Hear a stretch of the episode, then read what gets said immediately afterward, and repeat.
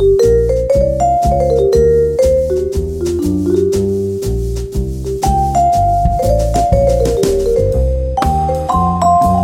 hello and welcome to the Clipping Chains podcast from clippingchains.com, where we are funding the adventurous life. This is your host, Chad Andrews, and hi, how are you? Okay, today on episode 61, I'm very pleased to welcome Heather Larsen, pro slackliner and climber, and I'll say, lover of southern Utah's desert heat. We talked a lot about this offline. She likes camping when it's like 100 degrees and pedaling up rivers upstream and climbing in 80 degree heat in the sun. I don't understand it, but hey, she's doing something right. um, what is probably less known about Heather is that following humble beginnings, and we'll talk a lot about this, she graduated at the height of the Great Recession with a double major in finance and economics. In the intervening years, she struggled greatly to find work in her field, even competing for bank teller jobs with 20 year finance veterans. She turned out west and she found work in seasonal park service positions, growing more and more fond of the outdoors, as so many of us have, where she eventually discovered climbing and then slacklining. And she got real good at the latter real fast, becoming elite and eventually professional. And here's what I like about Heather's story she could have easily fallen into a mindset of defeat so many people have come out of college and struggled to find work, and it's easy just to cross your arms and believe that the world is against you, right? But with persistence, she was eventually able to secure a career in financial reporting, enabling her preferred lifestyle balance of elite outdoor adventure and self made financial security. I love it. Heather is super easy to talk to. She was fun to converse with online and offline, and I think you'll hear that here today. So check her out. I've got some links in the show notes where you can find more about Heather. She actually takes a lot of really cool photos herself on her Instagram page. So go check that out. Okay, let's get into it with Heather Larsen.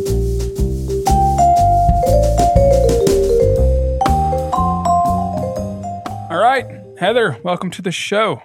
Glad Thanks. to have you. Yeah, good to be here. So, if people know your name, it's probably from the world of professional slacklining. And it's a world I know nothing about, to be honest with you, or very little. so tell me a bit about your career, I guess, if you want to use that word, because there's this whole other side of you I find very fascinating. And we're going to talk a lot about today that's probably not well known. But let's talk about what is known. Yeah, absolutely. Um, I actually got into slacklining through climbing. I had some friends I went on a climbing trip with, and one of them was a slackliner. We took a rest day from climbing and put up mm. a hmm. high line, and that was kind of the beginning of it all for me. Uh, I got really inspired by what I saw, and I just kind of wanted wanted to get better, wanted to experience that for myself. So I was pretty motivated after that. And so, like a high line's like, I mean, just for people who have no clue, and I'm, and maybe me too, is that like actually, um, you know, what what makes something a highline? I guess.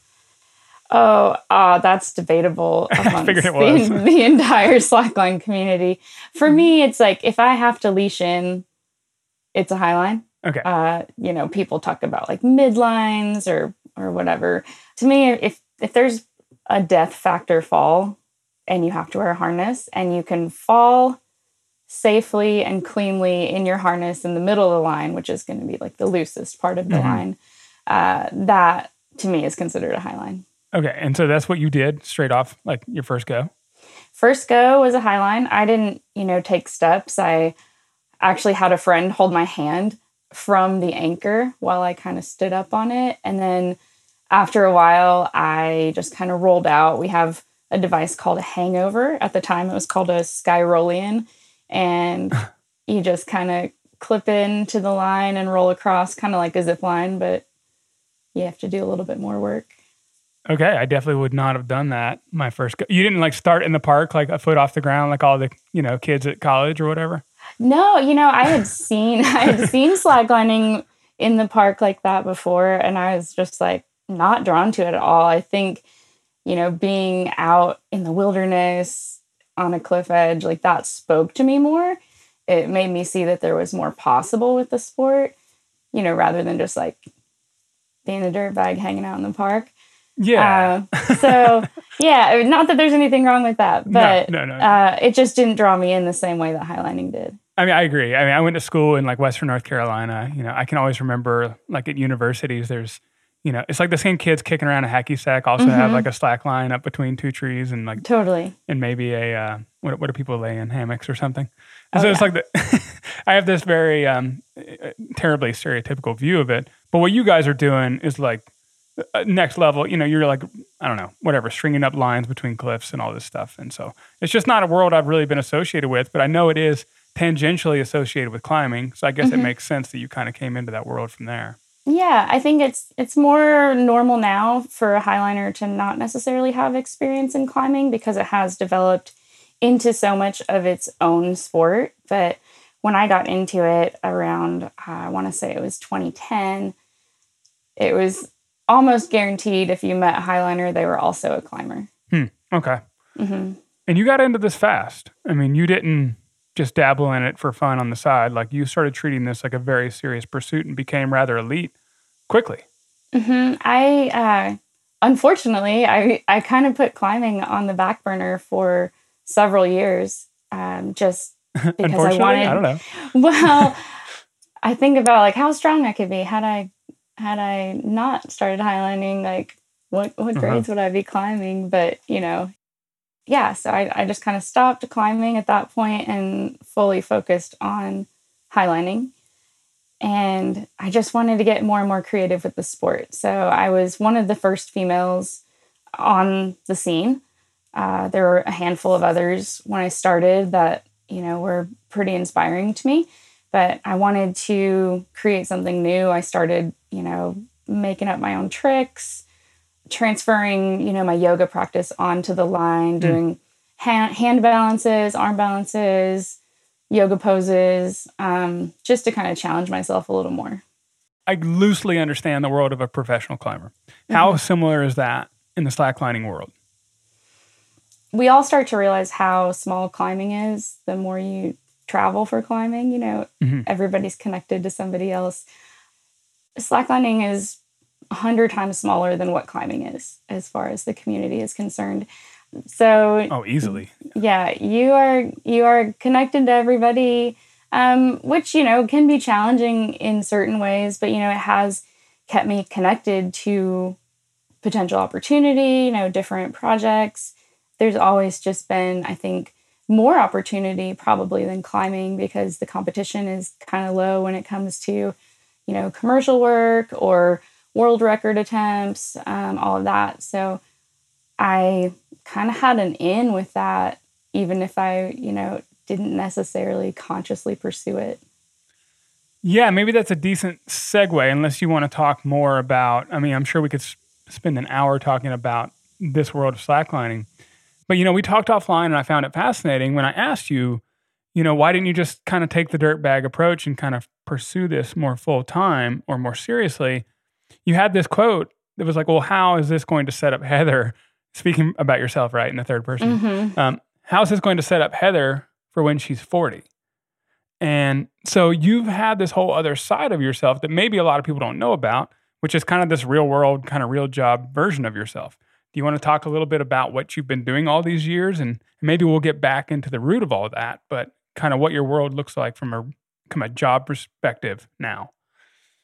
Yeah. So I have been working in the financial reporting uh, world for close to a decade. Mm-hmm. I kind of knew that with the sport of slacklining, I probably could make it make it enough to, you know, get a van, live out of the van, travel, do the dirt bag thing, but I did want to keep in mind you know, the future and what I want that to look like for myself.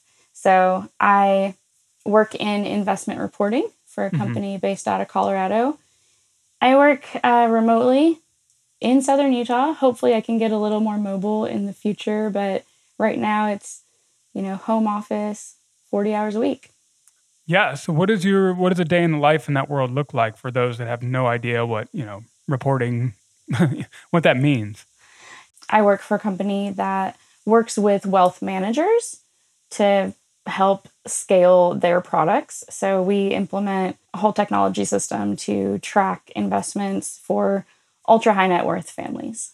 So this is like the the big names of the world we've probably heard of, but I understand you can't talk about that. You can't name these people, but these are very wealthy individuals, right? You're working for. Yes. Yeah, that's that's very interesting. Is this a, a side of your life that you share often, or do, do many people know this about you? You know, a lot of people um, don't know this about me. I, I typically don't talk a whole lot about work outside of work. My immediate community knows that I do, you know, something with numbers, but it's not it's not vague, the yeah. easiest thing to explain. So uh, we leave it at that. You know, I live in a community of mostly, you know, climbing and canyoneering guides. Mm-hmm. And that's the world for them. So um, I, I don't think my job is like too intriguing to most of them. Okay, fair enough. I mean, why did you feel this need that you needed to be thinking about yourself for when you're 40, 50, 60? You know, a lot of people, when they kind of fall head over heels for something, like for you, it's slacklining. For many people listening to this, it's going to be rock climbing. I don't know, maybe it's backpacking, whatever. They kind of go all in on that and they're like, we'll figure out the rest later. Mm-hmm. So, what was it about you and your background that made you not fully pursue that? Even though, like you said, you could have very easily. You were kind of a big fish in a small pond in a way. Mm-hmm. Well, the reason that I've kind of gone the more professional route um, in the financial world is I grew up kind of in poverty and mm. I don't have anything to fall back on other than myself. So I learned from a very young age that, you know, if if you want things to be safe and comfortable and secure, um, that's on you, um, nobody else. Yeah, amen. So tell me about the ranch you grew up on. well, I was born on a ranch in okay. in Nebraska. I we were only there for a couple years, but okay. um, yeah, I was born on a ranch in Nebraska, about seventy miles from the nearest town. There were I would say about five families on the ranch. And, you know, my dad was hunting for food and uh, that's wow. how we were provided for. So, yeah. So you pretty much like grew your own food and hunted your own food and just lived off the land more or less? Pretty much, yeah. Um, you know, there were trips to town, but they were few and far between. Um, winters out there pretty rough. Um, I was actually, you know, mostly born in a pickup truck while my dad was plowing the road to get to the hospital. So. Mostly born. you finished it up at the hospital? Or? Yeah. Interesting. Yeah. And so you went on to live like all over the place. You lived in 14 states, I have here in my notes. Mm-hmm. I've lived kind of all over the place. Some of that was in my younger years, you know, growing up. I lived, moved around a lot in the Midwest and then the Southeast, but a lot of my movement has also come after college when I moved out west and I kind of just hopped around and looked for new experiences for a, a, long time. Yeah, and so prior to this, you know, in college and before, you did not consider yourself outdoorsy at that point, right? I mean, you didn't have that on your radar. Uh, you know, I had the outdoors on my radar, but okay. I didn't know what was possible. I remember even thinking, like, with rock climbing, like, I just had been exposed to very little, you know, even when I was, you know, 21, 22 that I thought that if you climbed, you were a professional climber. really? We didn't we we didn't have climbing gyms. I didn't know any climbers. The only climbing I had ever seen was, you know, on a commercial or something. So mm-hmm. yeah, I just assumed that if you were climbing, you were you were a professional. Wow, if it was only that easy. Right. and so where was it? You were like, is this in Tennessee at the time? I know you eventually went to school there. Yeah, I went to high school and college in West Tennessee, um, in a small town right in between Memphis and Nashville. Okay, and so you went there and you got a double major in finance and economics. Yep. Yeah. So you doubled down on the money side of things. Why? What what was drawing you there? I took a lot of pride in being knowledgeable about things that other people weren't. Okay. Um, and there's, you know, there's always an easy route in the South to get the MRS degree, as they call it. I love this. Um, and you know, get your your ring by spring, and and those are I'd never heard these, by the way, but I grew up in the South and I'd never heard either of these terms. Yeah. This yeah. is great. I think it, it, it doesn't hurt that I went to, uh, you know, a, a religious university. That's so true. Okay. Uh, kind of drilled into you. So, you know, you, you want to get that engagement ring by spring of your junior year so you can get married by your senior year. And then, and then, you know, you got that MRS degree. So, And then you can get on with the other stuff. yeah. And I, you know, I didn't want to go that route. It didn't, there was for sure many things in my world that made me not want to go that route. Um, and I valued not just being um, seen as, you know, potential for a wife or a mother. And I knew I wanted different things for myself. What did you think you wanted at that point? At that point, you know, again, like not being exposed to a whole lot, I just, I had these dreams of going to live in a big city and, you know, being a big banking professional of some sort. Didn't have the direct path lined out, but, you know, I played played the game by all the rules that I was told, you know, get the degree, you know, finance, like there's always going to be jobs. People are always going to need Mm. money managed and so I I really focused on making things kind of a sure thing for myself and feeling secure and I had totally envisioned this life in the corporate world. Well, and it didn't turn out that way. It now, did not it kind of it way. kind of did. In, in a roundabout way, you eventually made your way back to that world.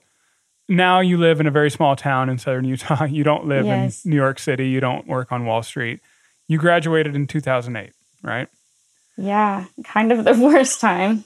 Yeah, a lot was going on. This was the height of the financial crisis. You know, uh, definitely the biggest recession any of us have seen in our life. Actually, would say anyone listening to this has seen because the only thing bigger was the depression. You had trouble finding work. I think it's fair to say. I had an extreme amount of trouble finding work. I couldn't even get an interview as a bank teller, which, you know, you, you don't even need a degree for, but I was competing with people who had been in the industry for, you know, several decades uh, just to try to get my foot in the door. Hmm. Um, I was very, very discouraged, but it ended up being kind of a good thing for me. It's what allowed me to move out west. And that's something I probably wouldn't have ever considered had my plans worked out the way that I wanted them to. So, what were you thinking when you moved out west? Like, were you just like, I'm done with this financial world? I just wasted all this time with two degrees. I I remember just being at a super emotional low and feeling so discouraged. I started looking for unique opportunities that might also be geared toward a little bit of the finance world. And I found a job online uh, working for the North Rim at the Grand Canyon. And it was doing human resources and payroll. So since payroll was in there, I was like, okay, it's somewhat related. I'll be able to, you know, I'll be able to explain that in job Sure, interviews. sure. Um, yeah, so I, I ended up moving out to the North Rim of the Grand Canyon, which is an extremely isolated location. Super remote for people who haven't been. Yeah, it's about uh, four hours from anything. Yeah. Well, only two hours from us, but we're we're not really close to anything either. So True. yeah, so I ended up going out there and really falling in love with the outdoors at that point. You know, I started trail running. I visited, you know, the national parks and national recreation areas that were close by, which, you know, are a lot in They're this region. Yeah, so for sure. so I just started experiencing a lot more and even being exposed to other people with, you know, what I had considered an alternative lifestyle.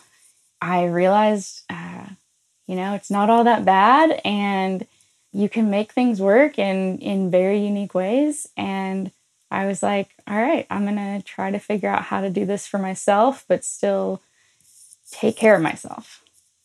Okay, so you stayed in HR in. I mean, you weren't there year round though. That'd be like kind of uh, the Shining kind of vibes out there. Oh yeah, totally. uh, it gets it gets super snowed in. Uh, the only way in and out is by snowmobile or snow machines, as they say in Alaska. Yeah, I, I don't think people appreciate how different it is from the South Rim. But yeah, the North Rim is all you know, big ponderosa pine forests. Uh, Way higher elevation. Yeah, it's about uh, 1,100 feet higher than the South Rim. Yeah. So it's totally different vibes. The river is 14 miles away from the rim, and the, on the South Rim, it's only nine miles away from the rim. So just the views, even, are very different with like the rock spires being a little bit closer. hmm Um, yeah, so you get a totally different vantage point from anywhere on the north side of the, the Grand Canyon. And as a total aside, I enjoyed a fantastic prickly pear margarita on the view point over there on the. Uh, Ooh, yeah. you know what I mean? That that that, that overlook at the Uh-huh. lodge. It's God, it was pretty great. great. At, yeah. At sunset, man, that hit the spot. you cannot beat the sunset out there. No, you cannot. I recommend it for anyone out traveling around. Go to the North Rim. It's like 10% of the visitors of the South Rim. It's a lot quieter, but it's out there. Yeah, it's Okay. beautiful. Anyway, what happened in your life after the North Rim? I got sucked into the outdoor world. Um, I was working seasonal, so I was there for about eight months out of the year for three years. And uh, in my off time, I ended up living in Texas for the first year, which was, you know, maybe not the greatest decision I've ever made. Wait, where were Uh, you? I was in Plano, Texas, just, Plano. just north of Dallas, but that is where I started climbing a bit more. So I I didn't have any friends there. I was living in a hotel that I was also working at. It was part of the resort chain from the North Oh. Rim. And I spent all of my free all of my free time at the climbing gym. Hmm.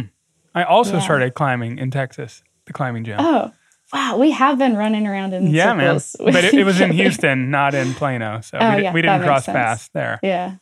But maybe if you went down to Reimers Ranch, we might have. Yeah, yeah, I did go down there several times. Yeah, because I lived there, let's see, 2010 through 2012 ish. Yeah, it would have been the same Yeah, time. I'll be damned. Wow. And then then you moved to Golden, and I moved to Denver right around that time frame, right? So this is Golden is where you started getting really serious about slacklining. I want to say. Yeah, so I, you know, I was pretty psyched on climbing, and then once slacklining got introduced, I, I did put it on the back burner. But you know, I was just addicted to uh, being outside in unique locations, and then finding different ways to experience the outdoors. And highlining definitely gave me the diversity that I was looking for in uh, being able to travel, being able to see different parts of the world, and there's definitely a lot of opportunity for me to do that with that sport. And you were kind of in and out of the outdoor industry as well at this time. I was, yeah. So when I moved to Colorado, I was working at uh, Bentgate Mountaineering, just like a local climbing shop. I lived across the street, so hmm it was a really easy commute. And yeah, I worked worked in that world for quite a while before I got into uh, the finance world, um, and I enjoyed it a lot. I you know I was highlining pretty much exclusively at that point, um, but you know selling selling people climbing gear and ski gear, Mhm. really not knowing anything about like the mountain life, but I made it work. Yeah, and you had some interesting commentary about that, those kind of jobs. You know, where I think a lot of people who want to adventure, love the outdoors, end up working for these companies, hmm but you're still working a lot. Like you didn't have like a 20 hour job. Right, right. I mean, uh, at the end of the day, like each business in the outdoor industry is a business and they got to keep running. They got to keep the doors open. They got to keep customers coming in. Um, so yeah, it, it ended up being 40 hours a week there too and not making a whole lot of money, not really making enough money to even take advantage of the pro deals that came with the job. So, Mhm. um, I started again to get kind of discouraged about where I was and where I wasn't. And Hmm. Again, you know, started thinking about where I want to be in the future and is this setting me up to be uh, comfortable? Comfortable is maybe the wrong word, but at least, you know, not in crisis. What felt like a crisis at that point? Oh, well, you know, not having anything to fall back on Mhm. and feeling, you know, feeling the pressure of like, you know, rents rising, you know, Golden started to get really popular and is now like, I, probably can't even afford to think about living in Golden anymore. Uh, yeah. So, you know, I kind of saw prices rising. I wasn't able to save anything, didn't have health insurance. So I was just kind of feeling really really low, you know, I did the right things, I followed the path and and things are not working out.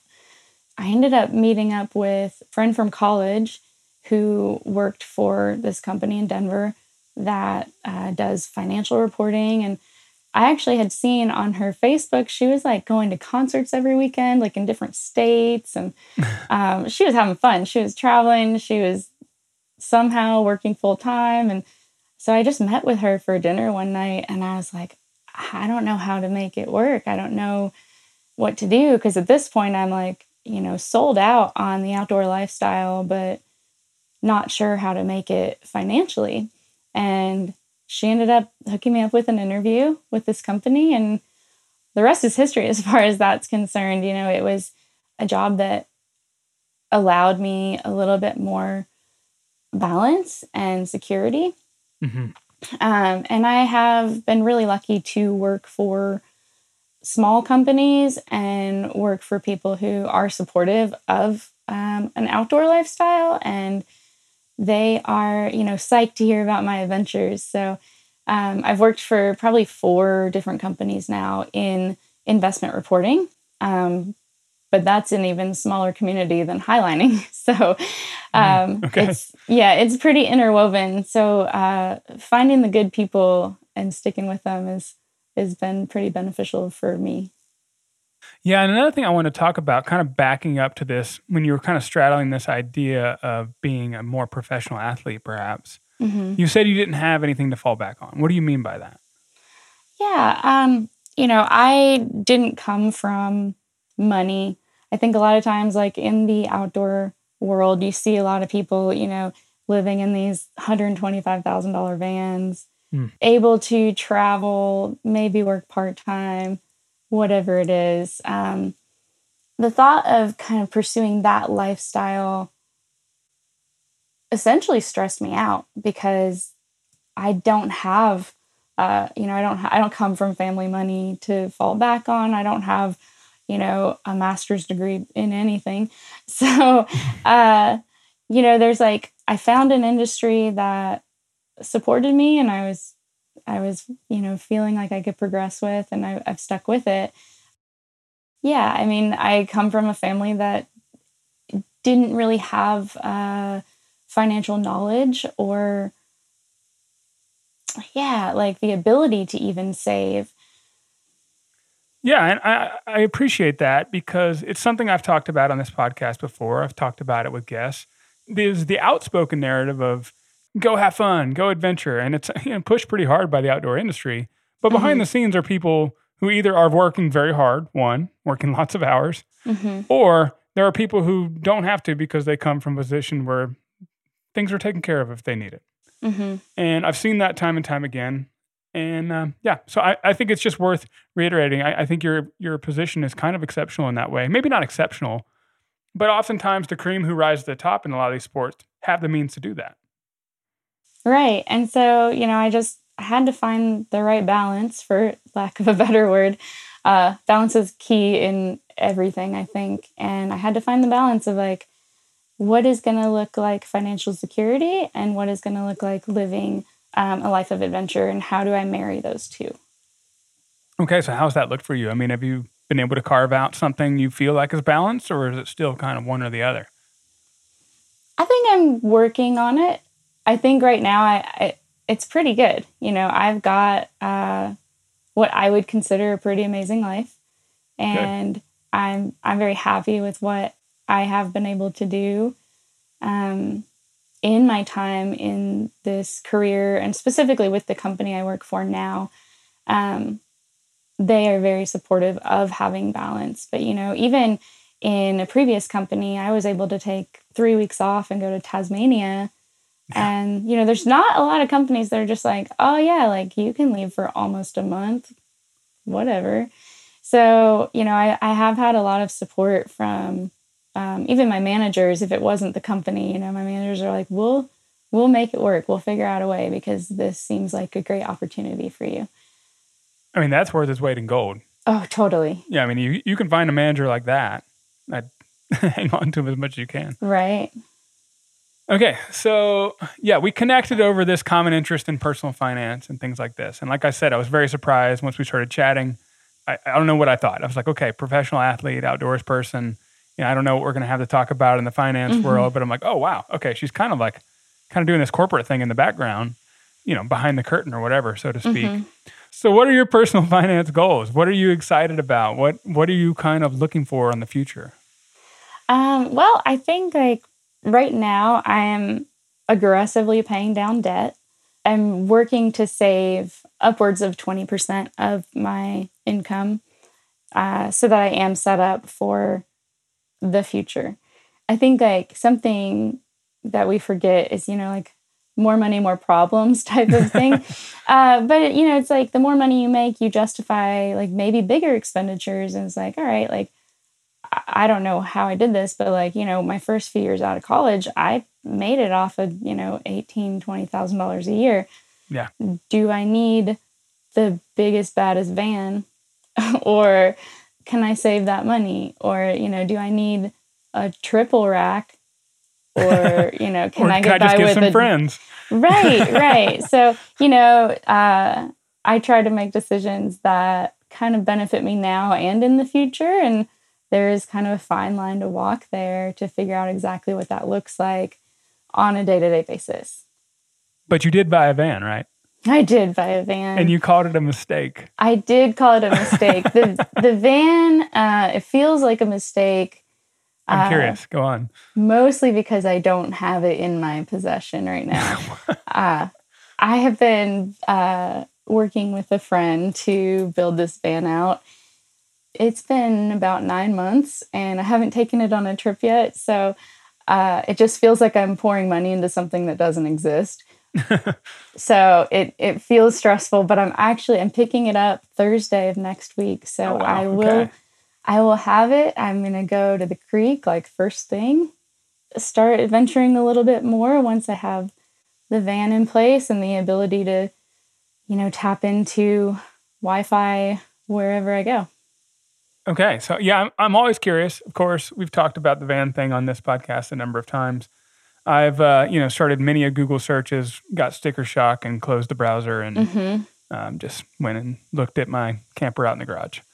but so, I mean, is it gone like over budget? Like, what makes it feel like a mistake? Did, is it just not? Is it only because you don't have it, or is it just costing more than you expected? You know, I think uh, more than anything, it's when I bought it. You know, last year, uh, the vehicle market was out of control. True. and you know I, I bought this van for what a new van same model the year before i, I think i spent like $14000 more than the new van the year before just Yeah, to yeah. secure it so you know that it just feels like oh was that responsible but then we also didn't know where that industry was headed we didn't know what was going to be available at what time and so it was kind of this mindset of like jump on it while it's at least a little bit within your your means. Hmm but i think like for the most part it's that i i haven't used it and i'm like all right like when's it coming? But yeah i've uh I, ha- I booked a, t- a plane ticket to go pick it up and drive it home next week so it's pretty exciting Yeah, I mean, because the used car market in 2022 was like the biggest source of inflation. Mhm. It was like 40% or something. I'm quoting off the top of my head, so don't quote me on that. But yeah, that was a tough time to buy a used car. it was tough but you know i i am pretty psyched I, I think there's a little bit more excitement now than there was a week ago like the closer i get to having it the less it feels like uh, a money pit the build itself actually hasn't been too expensive you know i i kind of scoured the internet for the components that we put in the van and then uh, got a, a really good friend who's given me a good deal on the build so um, i have been pretty lucky on that front. No, okay, cool. Yeah. Any, any cool uh, features you want to mention, or is it just kind of standard? Oh, so my favorite thing, uh, and it's more, you know, aesthetic than anything, but um, I have a friend, well, I've, you know, several friends in the, the desert of southern Utah are artists. And I have a friend who is a painter, uh, live, lives down here in Virgin, Utah. I was able to get one of her paintings which is like of some prickly pear cactus blooming. She sent me the the file, the PDF for that.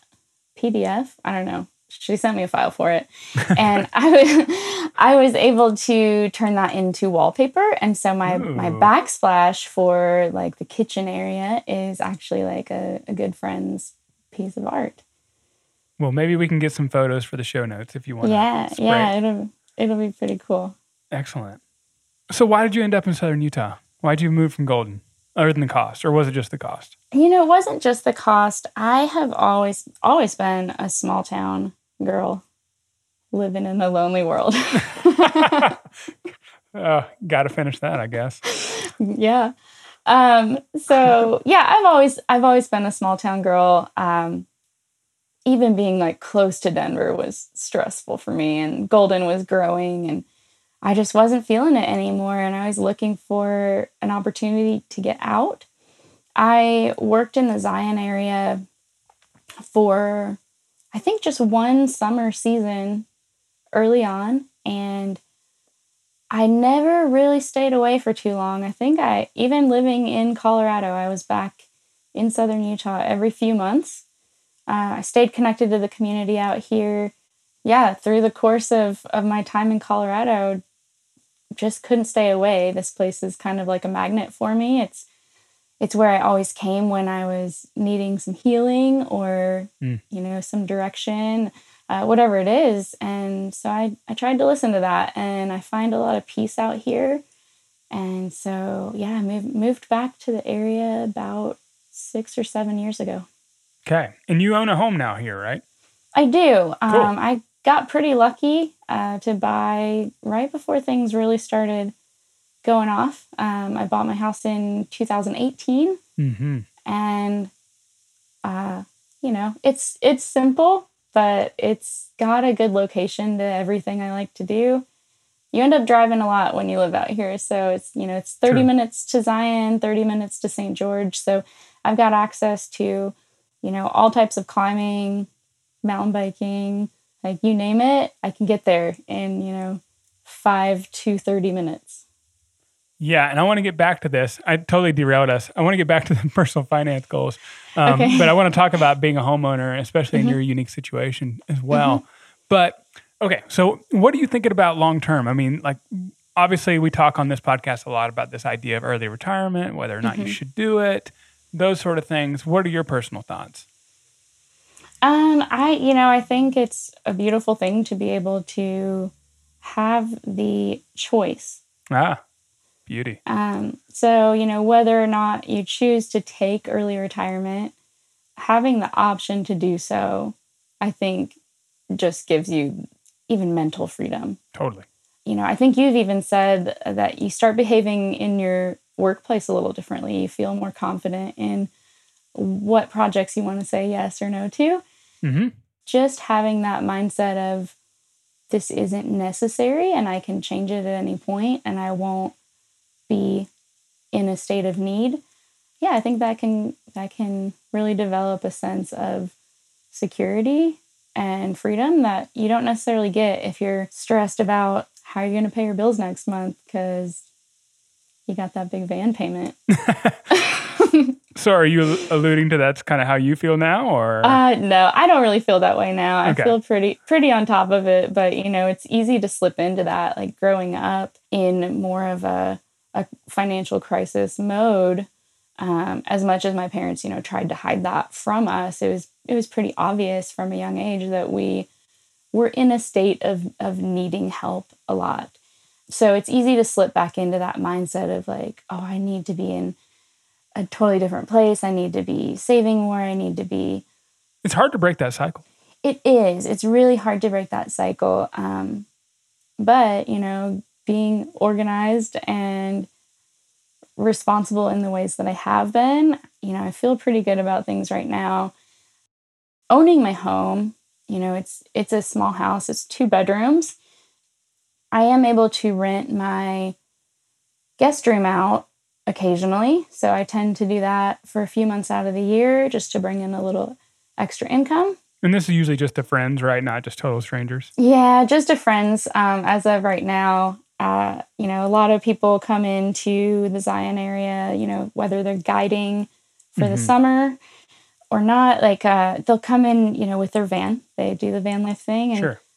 by, you know, the end of May, they're miserable because it's so hot. Sweaty. Um, and they're like, oh, I thought I could do it. Like, I need a place to live.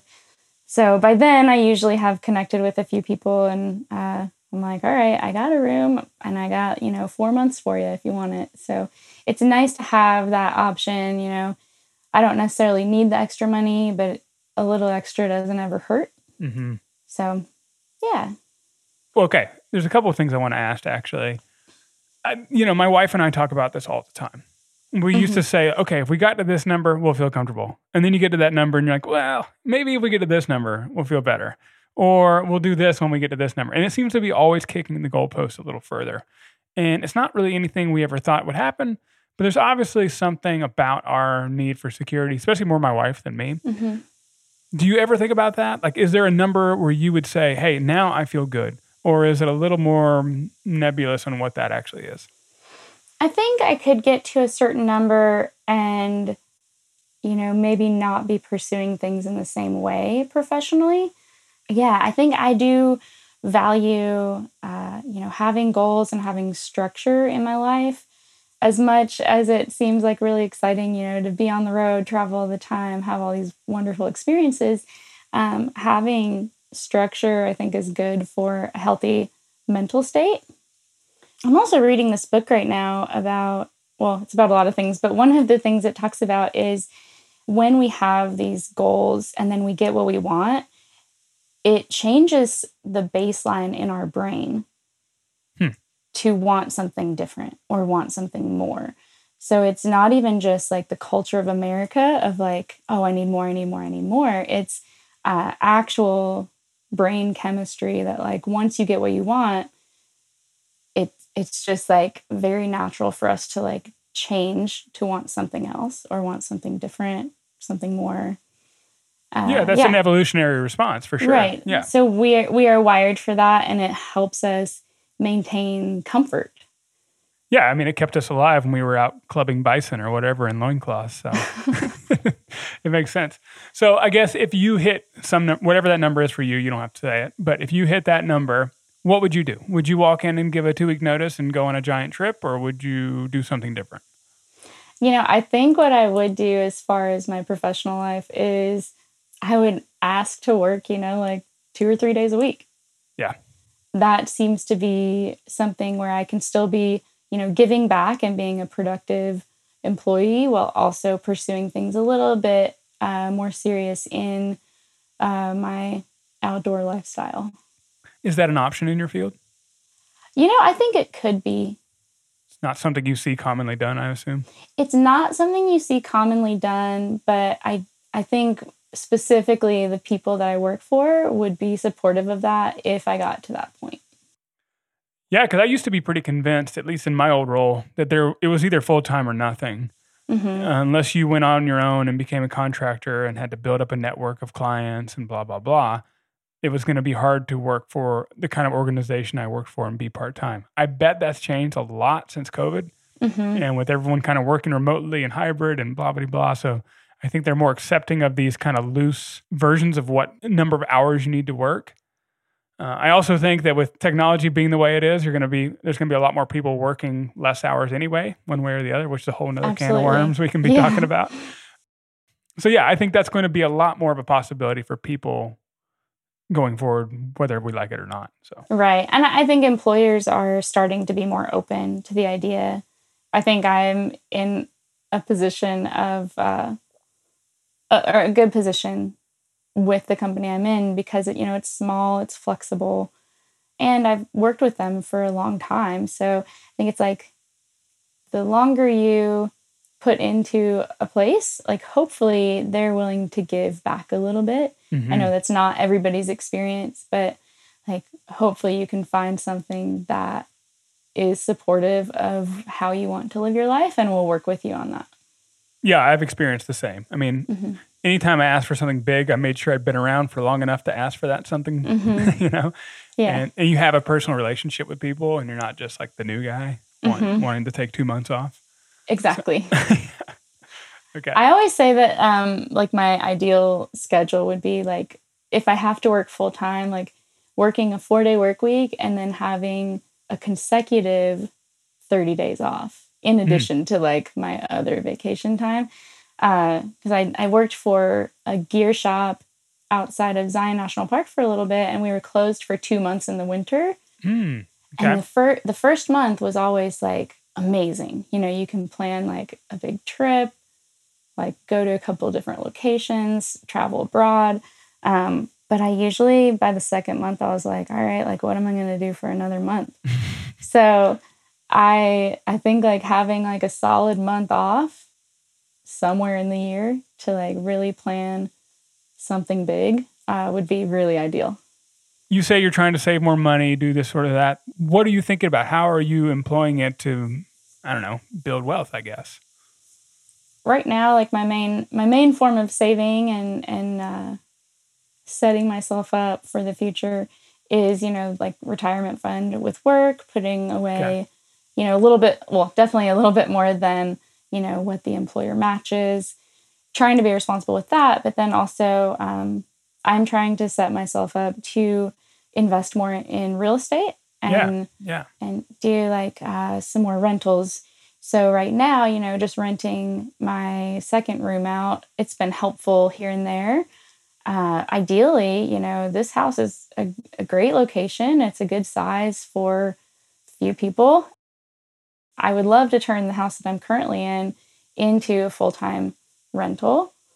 Um, and then start investing in other properties where I could also turn those into rentals. So not really looking to like flip or you know do the the whole like just buying a bunch of different things and then turning around to sell them for profit. I I want to be of benefit to the local community and provide something that's needed. Um, and in this specific area, like housing is not easy to find, uh, especially for renters. No. So I definitely want to be able to give back in that way, and you know that'll also help me grow my uh, grow my portfolio of savings and and get to those goals of, you know, I I do have a goal of retiring early, but I don't know, you know, how early that's going to look for me. Well, you should like the episode I'm going to release on Monday, which for people that are hearing this now should be in your feed by the time this goes live, uh, with Brent Bargon, who has done exactly what you're talking about several times. He's kind of lived in a house, slowly turned it into a rental, bought another one, did it again, Mm-hmm. and has repeated that process three times and to great success. Now, he'll admit that he did it in very low interest rate environment, and we already talked, you got a great rate on this house, Mm-hmm. but that would not be the case today. Right. I mean, timing is everything Totally. with a lot of things. In I mean, in most markets, you got to get in at the right time. You got to get out at the right time, right? So, which we uh, only know in hindsight, of course. But Right. But you can you can hope to make, you know, educated guesses and if you have an opportunity, you know, I did have to refinance my house at one point cuz I'm like, all right, like I could save $300 a month by refinancing. So, Hmm. uh paying attention to that and not just letting things sit because you have it in place. And that's hard, you know, staying informed on current market trends is it's a little bit of extra work, um, but tends to be worth it in in the long run. how's it been for you as a homeowner? It's very common, especially in the fire world, to kind of poo-poo being a homeowner. It's not on on a spreadsheet the best investment, yada yada yada. Uh, there are opportunity costs. What do you think? Um, I think so far, being a homeowner has given me some peace of mind, especially during COVID, during you know this huge inflation of real estate. I've had so many friends locally get told, you know, we're going to turn this into an Airbnb. You've got 30 days to find something else. Hmm, yeah. And that happens to people way more often than is comfortable for me. So the fact that I have control over that in my own life has been really helpful. I think in general, like when I, buying when I bought upped the equity in my home faster than I expected, quite Well, a bit yeah. faster than I Yeah. expected. Um, so, you know, it's like I did get in at the right time. Um, I am able to use the purchasing power of home equity for other things, um, which I think a lot of people in the real estate world take advantage of opportunities with you know equity in their homes to purchase other properties to pay down higher interest properties um, and to further that portfolio. So i think you know everybody has a different route to take. You just have to find what works for you. And i think like real estate for me is something that i can wrap my mind around. It's not just a concept. There's you know tangible assets so that's something that I think like mentally I can I can wrap my mind around so I can like pursue it a little bit more confidently. Yeah, I mean it tends to be two schools of thought. It's usually you're either into stock market and that sort of thing or you're into real estate and you're mm-hmm. more comfortable with one or the other. Obviously people who listen to this will know we we chose the former and have never really dabbled in the latter. I, I do want to ask you a little bit. You mentioned that folks, and, and it's very true, people use their equity as a source of credit towards doing other things with their home or purchasing additional properties. How do you feel about using leverage like that? Because you're kind of doubling down. Do you feel like that puts you at risk? You know, it kind of depends. You definitely want to make sure you don't have an adjustable rate yeah. on your on your home equity uh, if you do take out a loan on that anything is a risk at the end of the day. So, yeah, what are you willing to risk? In my case, like if I were to buy another property now and turn my current home into a rental, it just depends on what your mortgage payment is versus what your income can be on that property. Uh, you know, really running the numbers. So I think right now, like my house, I could probably run it out for close to double what the mortgage is. Hmm. So that doesn't seem like too much of a risk. It seems like, you know, a, a sure thing every month as long as there's not huge expenses. My house is only uh well, it's less than 20 years old, so there's not there's not things falling apart constantly. So it all depends on the details of the investment. But yeah, at the end of the day, there's there's risks with every decision you make. Sure, but if you went and got another property, you'd have to be paying two mortgages. So you'd certainly want to, yeah, have. I don't know. This is the problem for me personally with real estate. Mm-hmm. I've never mm-hmm. been get, able. To, we you talked about debt pay down. That's the thing I've never been able to get past. I just mm-hmm. I get kind of like a little squeamish at the idea of having uh, a whole bunch of mortgages. It's, mm-hmm. it's obviously very common in the real estate world. I'm not saying it's wrong. It's it's it, obviously people have made lots of money that way, but I've always just been like ah that. Yeah, I think like even even for me, it feels it feels stressful even to manage so many things, mm-hmm. uh, so many moving parts. Yeah, it's just kind of whatever speaks to you. I feel like right now and what I see for myself in the future is kind of a balance between the two. Yeah. Again, I mean, I'm always I'm always going to go back to balance. Not putting all my eggs in one basket, but you know, toying around and see, seeing what works is hopefully not going to hurt anything. So we have this theme we wanted to hit. You talked about coming from adversity. You talk about growing up, uh, not a lot of money, a lot of scarcity there. You graduated in the financial crisis. You've talked at least offline, maybe not perhaps in this recording, about being single with a single income. I don't know. There's always reasons why we can feel discouraged, right? But you've given this a lot of thought. Any other things you want to add there? Coming from adversity it doesn't have to be an excuse for anything in your life going poorly or not the way you wanted it to go. You can spin situations that present a challenge um, to work for your benefit if you just like take some time, let things play out, think about the moves that you're making, um, and you can still come out ahead. Hmm. All right, then. Well, what are three books you would recommend? Three books I would recommend. Well, I'm reading this book right now. I have not finished, so uh, but so far I would recommend. It's called "The Mountain Is You." Okay. By Brianna Weist. It's more of a self-help book. It's about you know not self-sabotaging. I'm really into that. I I kind of dive deep into the self-help books just to find opportunities to grow. Sure, makes yeah. sense. I do too sometimes. Um, another one of my favorite books is Braiding Sweetgrass by Robin Kimmerer. Hmm.